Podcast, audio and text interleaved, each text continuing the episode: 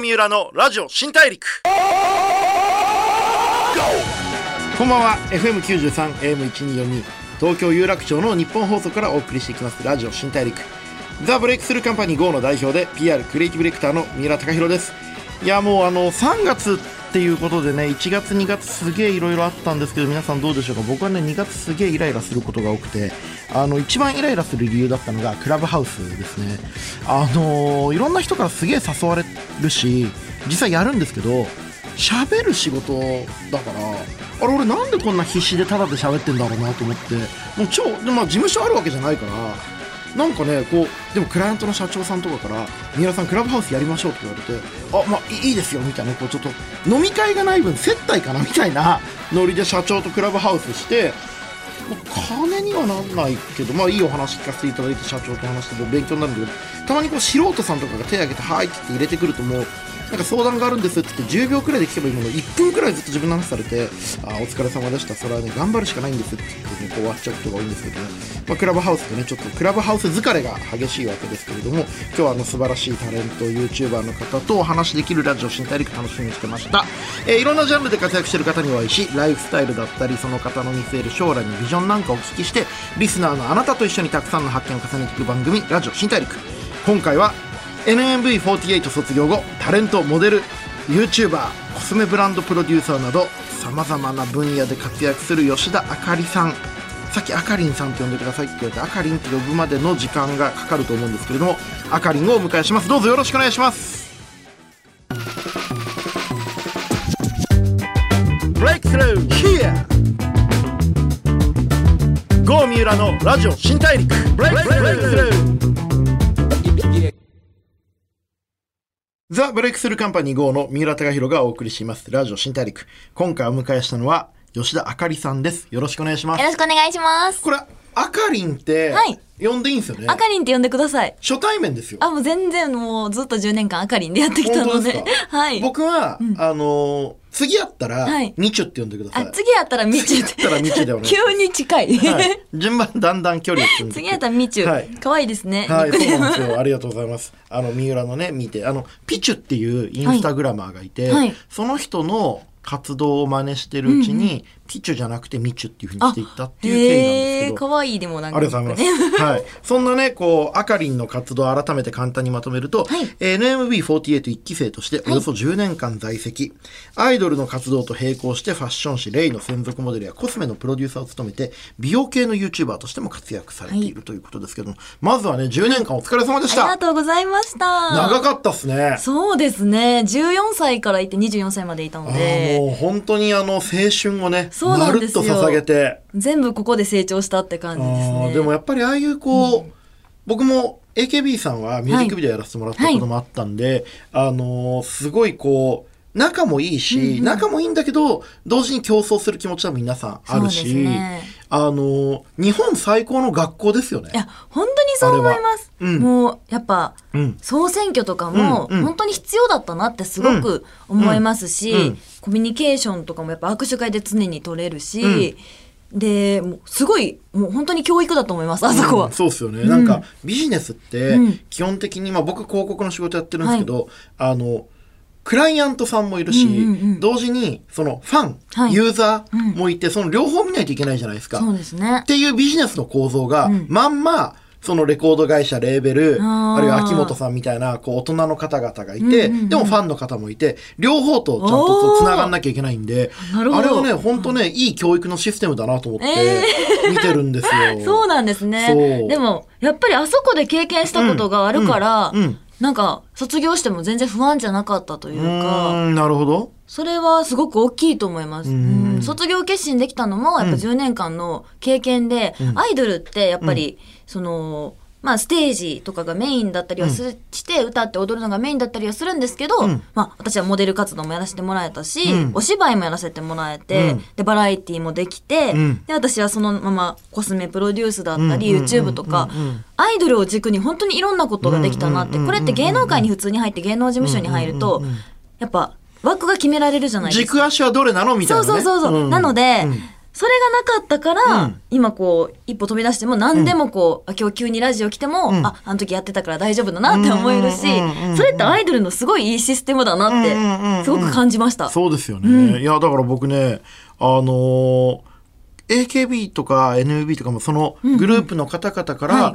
これからもうちょっと経ったら、なんか政治家とか市長とか あるその上場する経営者とかいろいろすごい人出てくんじゃないかなって思ったりもするんですよね。まあ、小島さんとかもすごいですもんね。あそうですね。今ねお仕事されてね、うんはい。でも本当に今回あの卒業公演がね、はい。コロナ禍の中であったっていうよ。すごい特別な経験だったと思うんですけど、こうステージに来られないメンバーもいらっしゃって、まあ、オンラインの中継でつなげたってことだったと思うんですけど、はい。実際こうどんな感じでした？やってみて。へー。まあ卒業コンサート自体も、もうコロナ禍で本当に開催するのが大変で、うん。私去年の、ん。えっとじゃえっと一昨年か。一昨年の年末にはもう卒業を決心してて、はい。もうこの1年ははい。NMB も10周年だし、はい。卒業するために全てのことを捧げようっていうので、まず4月にあかりんフェスって言って、はい。自分主催の。アイドルの自分と、はい。こう、まあ、モデルとか YouTuber とかいろいろやってて、自分しかできないフはい。ェスをやろうって考えてて、うんうん。うん。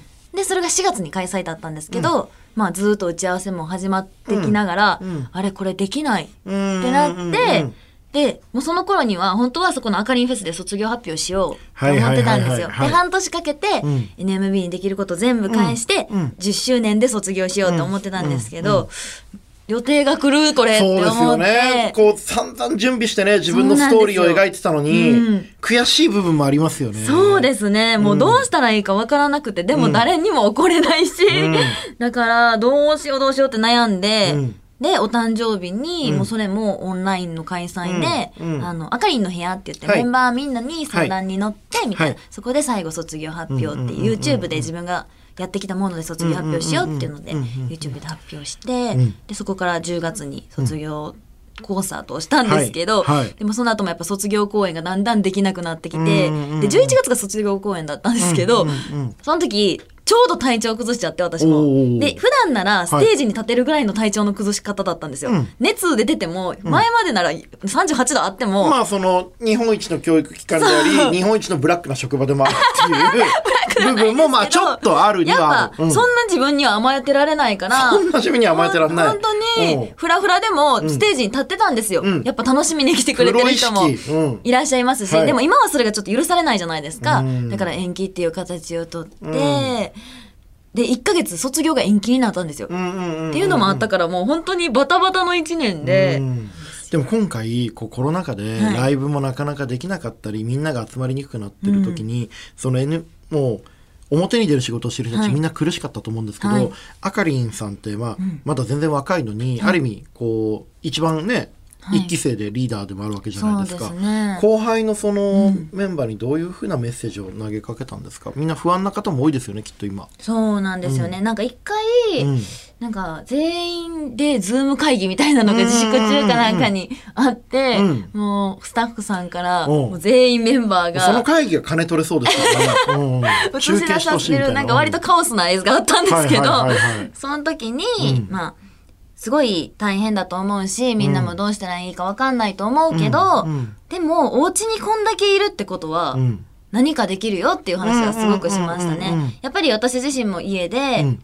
自粛中も、うん YouTube を作ってうん。発信することによって、うん。確かにメディアに出れなかったり講演がなかったりうん。とか、握手会でファンの人に会えなかったりするけど、自分で発信することによって見てもらえるものはたくさんあるし、そのコンテンツって今溢れてるじゃないですか、だからここで何かやった子が伸びるんだよっていう話は、なるほどね。すごくしました。もう完全な上司ですね。いやいやいやいや。でも本当その通りで、うん。こんなに長く家に時間なくて、そうですよね。多分アイドルの方も、まあ、いわゆる一般の働かれてる方々も、うんうんその普段やっぱり他人のために時間使うこと多いじゃないですか。何時にここ来てください、うんうんうん。いついつまでにこれやってください、うんうんこれからここまでこの場所にいてくださいってに対して、本当にこうある意味すごく自由っていうか、うんうん。自分のために使える時間が増えたのは良かったかもしれないですね。そうですね。うん確かに本当に自分と向き合えるのはすごく多かったです。やっぱグループにいるとうん。他の子のこと考えたりとか、やっぱりお姉さんでいなきゃいけないっていうのでうん悩み相談を受けることで、うん。まあでもそれが私の役目だなと思ってた。し、うん。それが楽しいと思ってたんですけど、うん。初めてこう自分自身と向き合うと自分という人間がここに来て初めて分かった一年でした。あのでも本当に今の時代って、結構自分のことを一番うん後ろ回しにしちゃ後回しにしちゃいますよね。そうですよね。なんかこうアイドルってやっぱ求められるし、うん運営からも求められるファンからも求められて、自分が本当にこれやりたいんだっけとかそうなんです。これって私楽しいんだっけとかそうなんです。私がやりたかったのこれだっけっていうのをあの、忘自分自身を無視し続けた9年だったなって本当に思いましあーた。でもそれが何にも苦でも何でもなかったんですよ。うんうんこれがうん私って。なんかうんうんうんうん、そう生きてるのが私って思ってたからうんうんうんうん、自分の気持ちと向き合う瞬間がうん。あんまりなくて、うん。で、やっぱり落ち込んでもうん、明日は来るし、うん。明日になればまうたん、やっぱり劇場公演に行って、うん。笑顔で踊らなきゃいけないし、こう、やっぱ48グループって本当に毎日、いろんな刺激があるし、一つ気を抜いてしまえば、もう誰かに抜かされるので、それがね、やっぱしんどかったから、こう、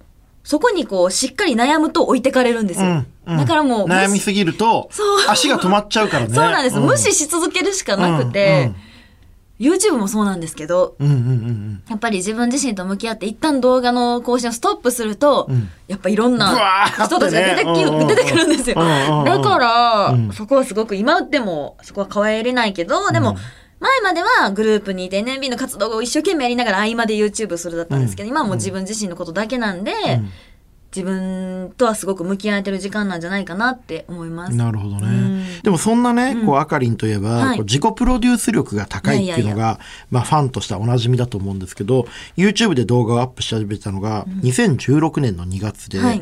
そこからまあ3日から4日くらいに1回はもう動画をどんどん投稿して、今登録者数が81万人くらい。はい。っていうことですよね。はいで、まあ、始めた時は、まあ、今に比べて美容系の YouTuber ってそんな多くなかったと思うんですけど、ねこれアイドルで、もう後輩もいて、はいこう、引っ張らなきゃいけない。うんはいしかも、追い抜かれるのは嫌だ、みたいそうな。なんですよ。この両方の気持ちがあって。この時期が一番後輩に追い抜かれすぎてた時期で。あーでもそのタイミングで、これなんで YouTube トライしようと思ったんですか？アイドルを頑張ってうん行くやり方もあった中あで、のまあ、結構な問題児な時期でもあって、もう一番の挫折を味わった時期だったんですよ、ここは。で、もうどうしようもないし、うん。でもこのままやめたら、うん。自分にも負けてしまう、うん。どうしようってすごく考えた時に、後輩たちも私は押してはもらえない。スタッフの皆さんにも。ファンの皆さんも、うん。NMB のファンの皆さんは私をもう知ってる方ばっかりだと考えた時に、うん誰も知らないところに飛び出した方が、うん。村はちっちゃいじゃないですか、やっぱここは。だからもっと広い世界を見なきゃいけないって思ったのと、やっぱもうあとはもうスタッフさんにも私は押してもらった時期もあったし、うんファンの方も全力を注いでくれた時期もあった。もうあとは全部自分次第なんだって思った時に、うん。うん。うん自分には何にもないなと。うん。その時はちょっと不安だったんですか？やっぱすごかったんで周りが。山本さやかちゃんだったり渡辺美幸ちゃんだったりと。うんうんうんうん。すごかったし、なそれに何か勝てるってものが全くなくて、うん。この頃はまだモデル活動も知名度がなさすぎてできなかったんですよ。うんうんうんだから、どうやったら私はモデルになれるのか、うんもっとたくさんの人に知ってもらえるのか、うん。まずモデルになりたいんだったら雑誌の専属が欲しいんだったら知名度を上げなきゃいけないって、うん。全部分析した時に、うん。SNS だっていうのはすごく思ったんですよ。なるほどね。でその時にツイッターで30秒の動画をなんかお休みの日にちょっと撮ってみて、編集してみてあげたら、今までに見たことないいいね数だったり、うん。バズり方をしてネット記事になったりとかして、グラビアとか以外でネット記事になるんだと思って、あこういうのもありなんだって感じた時に、もっとやっていきたいと思ってしばらくは30秒の動画を続けたんですけど、うんうんこれじゃねそうなんですよ、これじゃ伝えきれないなと思って、うんうんうん。あの YouTube で初めて私 YouTuber とか全然知らなかったんですけど、うんうんうんうん。YouTube であのメイク動画って検索したら、ん。私が思ってたメイク動画は海外のああいうおしゃれな、うん。なんかもうすごいアーティストな感じのメイク動画だったんですけど、普通に自分のままメイクを教えてるうん。川西美希ちゃんっていう、うん。もう初期の美容系 YouTuber の方がいて、うん。うんみきぽんちゃんがやってんのをうん。見た時に、うん。これならできる私も、これがやりたいって思って、自分のまんまでいいんだと思って、この時ちょうど紅白の時期だったんですけど、うん社長のとこ行って紅白の楽屋裏で「私 YouTuber になります」おってー 言ったら「もう勝手にやれば」みたいな感じで。でも、勝手にやればって言ったものの、なんかもう最後に期待してくれたんでしょうね。あの、機材だったりとか全部用意してくださって。であとは自分で頑張れよっていう圧なんだろうなって。私はこれの元を準備はしてやったぞっていうね。これの元取らなきゃって 思って、もう照明とかも何もわかんないまんま、編集も本当に独学で触ってみて、うん。やってスタートしたのが、ちょうど5年前の2月でした。へえでも これすげえいい話だなと思うんですけど、はい。アイドルって組織じゃないですか、はい。で芸能ってはい。事務所大事じゃないですか、はい。そんな中でピンでん。いきなり YouTube っていう、まあ、当時まださ、はい。怪しいっちゃ怪しいじゃないですか。そうなんですよ。すごい勇気いりますよね。いやもう、もうほ壊れるもんは壊れてたんで、この時には。あまあね、何とは言わないんですけど、それは今発売中の私の10年アイドルを、アイドルを10年やって分かった、私が主人公として生き抜く方法っていう本に全部書かやっぱりこのれてるんです。話するとやっぱどんどん目線がマネージャーさんの方に行きますよね。この話って この話大って丈夫だよね。いやでもね、あの本に書いちゃったんで、もう全部。うんうんうんそうじゃあその本もね、ぜひちょっと読んでもらえばいいと思うんですけど、でもやっぱりそこの踏み出すのって大変でしたよね。大変でしたね。うんでもやっぱもう、うんある意味で言うと失うものはないっていうか、そうなんですもうここでなんか頑張んないと、うんやべえっていう気持ちがあったんですよ、ね。そうなんです。もうこれがダメだったら私はもうアイドルも芸能界も引退だと、心のどっかで自思分で追い詰ってました。めちゃった。そうなんです。うんうんうん親とかも、もういいんじゃない？みたいな。で、ファンの人ももう上がんないんじゃない？っていう視線も感じてたし、うんやうんっぱどうしても握手会から人は減っていくし、もうどうしようと思った時に、でもこれを全部負けにしたらダメだなってうん思ったんですよ。うんリアルですよね。本当にリアルだと思います。握手会とかで周りと比べて列は減るし。そうなんですよ。私しかも名前順が最悪で、うんまあ、当時やっぱ人気だったメンバーが、うん山田奈々ちゃん、うん。山本さやかちゃん、うん。そして吉田あかり、渡辺美幸ちゃんだったんですよ。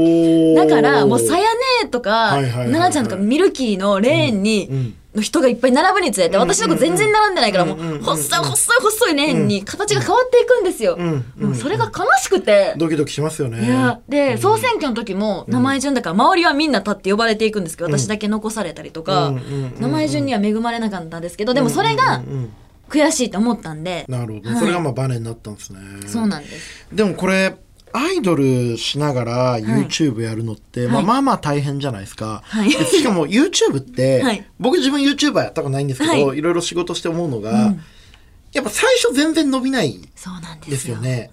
あのその初期のしんどさを耐えるってどういうふうにこう心を持ってたんですか？でも、うん。なんか NMB にいると、みんなで撮る50万枚だったり、うん。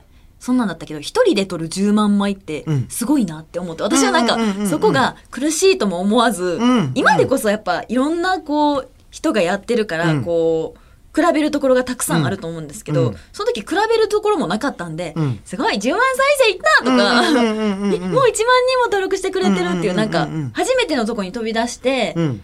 誰もやってないところで数字を出せたので、うんなんかちょっと認められた感じで、ねね私自身はすごい何も考えてなかったです。はいはい。グループじゃなくて、私が応援されてるとか私が頑張った結果なんだって思えるの嬉なんですよ。しいですよ。ね。嬉しかった。で、うん。最初はアイドルっていうのでやってたなと思ったんですけど、うん。うん。次第にこう、アイドルの吉田あかりちゃんじゃなくて、YouTuber の吉田あかりちゃんっていうのでうんうんうんうんうん。応援してるよっていう方が結構増えてきて、うん。例えばその音楽番組に NMB で出た時に、あその後に YouTube をアップしてコメント欄を見ると、あれ ?FNS 出てた？みたいな。うんうんうんうん。あ、私アイドルってことまだ知られてないなるほどね。YouTuber 始まりから入って。パターンの方が増えてきたんですよ。はいはいはいはい。だから、んこれでしたね、一番の。ああ、でもそれはすごい励みになるかもしれない励みだったし、これが新しい形かと。うんうんうん。こやっぱりっちがうん、むしろ勝ち筋なんじゃないかっていうのが見えてきたんですね。見えたんですようんうんうんうん。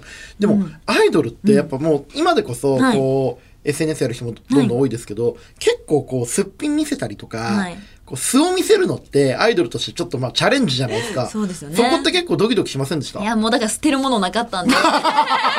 おもーう、でも、最初はでも確かに思ったんですよ。うんこれ、ファンの男の人は特に見たくないよなって。うんうんうんだって、推しが出来上がるその調理過程みたいなの見たくないじゃないですうんなか。推しが出来上がる調理過程ってめちゃくちゃ面白いね。見たくないじゃないですかうんうんうんうん。なんかすごい嫌だなって思ったんですけど、うんうんうん。でも、うん。思ったんですよ。それを見せるから応援したくなる人だっていると。うんうんうん。ああとアイドルのメイク術をうん。今まで見れてこなかったのが、無料でうん。当たり前に、うん。寝起きのドスッピのメガネ女のところから、見れるっていうのは、うんうん。そのタブーを私が乗り越えたからうん。伸びたんだなっていうのはすごいやっぱ分かったし、これだなと。なるほどね、ん。でもこれ自己プロデュースって、はい結構いろんな人がうん。知りたいっていうか、はい。みんなすごい苦労してると思うんですよ。うん。今って普通の、まあ、会社で働いてる人とか、はいはい。あるいはフリーでこう文章を書いたうんうん。り写真撮ったりする仕事の人、はい。エンジニアの人とかもどうやったら自分のキャラクターをうん。ビジネスに結びつけるかって結構みんな悩んでて、はい、ある意味みんながちょっとちょっとアイドルになりたいっていうかあーちょっとやっぱ自分をどうやって見せるかってすごい気にしてると思うんですけど、うん。そのあかりんはどうやって自分のキャラクターを、はい。こうアイドルの自分で YouTuber の自分ちょっと違ったり同じ部分もあると思うんですけど、はいどうやってプロデュースを作ってったんですか？キャラクターを。でも本当に私って私のまんまが一番だなってうんうんうんうん。思いました。うんなんかこう作ってるとどっかで絶対にブレるから。っていうのはうんあるし、うんでもそうしていくうちに褒められるポイント良くないポイントって絶対に言われるから、うんその意見はどっちもやっぱ必ず取り入れるようにしてるし、私すごく分析中なんですね。分析中。そうなんですよ。この人って何を考えてこれをやってるのかとか、とことん気になったことに関してだけは、うん。こうすごい分析するんですよ。え、最近よく分析してるものって何なんですか？最近ですか、うん。女の子の恋愛観。えー、それ誰、な、何をサンプルにして分析するの？なんか、もう本当にインスタで出てくるポエムとか、なんか実体験のうん。切ない話とか、それこそバンドの曲の歌詞だとか、あとはなんか恋愛コラムとか、うん。いっぱい読んで、うん。私女の子が、うんこ今コスメプロデュースもやらせてもらってるんで、はいはいはいはいなんでコスメするあんなに買うのかなとなんで私たちはこんなメイクをしちゃうんなんであんなにコスメ買うの？それですよね。なんなん、うんバケツいっぱい分買ってる人いますよね。いや、いますいます。うんでも、これ一本で可愛くなって誰かに褒められたいんですよ。うん承認欲求なんですよ、すべてはうん。でも、メイクってう、ん。ただ可愛くなれたらいいってわけじゃなくて、やっぱうん。メイクで本当に顔が変わるって女の子は思ってるん。でそれを、うん。こう、今日はこの私、はい。明日はこの私、はいはいはい。今日は誰々さんと会うからこの私って、このメイク一つ一つでなりきろうとするんですね。うん。だからそれって全部私コスメのうん。その購買欲だったり、うん。可愛くなりたいこの欲って、うん。全部メンタルから来てるなって最近つながって、じゃあこういう時はどういうコスメがいるんだ、うんうんうんこれを使ったらどんな気持ちになるんだっていうのをひたすらひたすら考えうてんやってるんです。あ、メンタルとはいそれに合うコスメっていうのをそうです分析して考えてるんですか？そうなんです。えじゃあ落ちてる時はこれとか？あ、そうですそうです上。げてる時はこれとか？そうですへえ。だからうん。失恋したから、うん彼氏に振られたから、うん。でも可愛くなりたいからこれとか、うん。最近彼氏冷たいから、うん。このリップ使うとか、うん。そういうのをなるほどね。それでまあプロデュースしてるんですね。出していって提供してるって感じなんですけど。でもその分析中ってはい。いつからですか、アイドルになる前。いやもう全然興味がなかったです。そこには。おー。全然。どこで分析する癖がついたんですか？コスメに関してはうん。本当に好きでうん。集めてっていう分析癖はめちゃくちゃあったんですけど、うん。あのー自分自身とこんなに向き合うようになったのはやっぱ YouTube 始めて、うん。なんかこうすごいプライドが高かったんですよ YouTube 始める前は、負けず嫌いだし、うん。すごい昔のファンの方からするとツンケンしたイメージだったと、思うんですね。全然ないですけどね。本当ですか、うん。今今でこそそうなんですけど、うんでもそれって無駄だなってそれも私は自分の悪いとことちゃんと向き合うように、うん。これが良くないのかこうした方がよく見られるのか、うん。だったらそっちの自分にうん。なりきればいいんですよまず。でなりきってそれが当たり前にすればいいっていうのをひたすら繰り返しましたね。その自分のうん。ありのままの自分も大事にしたいじゃん。はい。でも周りの人に言われた自分も一回やってみようと思うじゃないですか。はい。そこのこうバランスってどうやって取るんですか？でもうん。結局自分がプラスに動くかマイナスに動くかですね。なんかこうツンケンしてた時代のことを考えると、うん。やっぱ今と比べるとうん。ちょっと丸くなった頃に「てか丸くなったよね」って言われて、昔はこんなんだったよって言われたら「はずその行動」ってまずなるじゃないですか。ね。うん。だからそういうのをどんどん増やしていって、人から言われるものも自分のものとしうん。てなりきるところから始めてってもう自分のものにしちゃうっていうな。るほどね。のが、なるほどね。一回こう言われたものを、うんなりきるっていうことを、まあ、やってみるのが大切なのかもしれないですね。そうなんです。私、プライドの高いバカが一番ダメだと思うんですプよ。ライドの高いバカが一番ダメ。はいはいはいはいはい。プライド高くて悪いとこを認められないで、うんもう全然成長できないと思ってるので、私は、うんプライドは、本当に自分の信じるものだけ持っとけば、うんばあのバカなふりしといても、んプライドを人の前で追ってっていいなってなるほどね思ってます。あかりんさん、ちょっと本当いろいろお話ありがとうございます。ありがとうございますちょっとね、まだ聞き足りないんで、はい次回もちょっとお話聞いていいですか、もちろんよろしくお願いします。はい、次回もよろしくお願いします。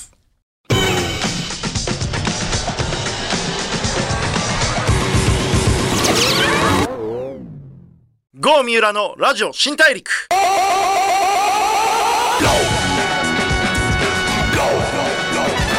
FM93、AM1242 東京有楽町の日本放送からお送りしてきましたラジオ新大陸。タレントモデル YouTuber、コスメプロデューサーなど様々なジャンルで活躍されている吉田あかりさん、あかりんをお迎えしてお話を伺ってまいりました。いかがだったでしょうか？いやでも本当にこう、プライドの高いバカが一番ダメってすごいパンチラインだったなと思って、聞いてる人の中でもうわーってなった人たくさんいるんじゃないかなと思います。もちろんね、自分のプライド大事にするのはいいと思うんだけれども、周りの方の話を素直に聞くっていうことも実はすごい大事なことで、そこのバランスをどう取るかみたいなことを気にされてみるといいんじゃないでしょうか。それでは次回も一緒にたくさんの発見をしていきましょう。ラジオ新大陸お相手はザ・ブレイクスルーカンパニー GO の三浦貴大でした。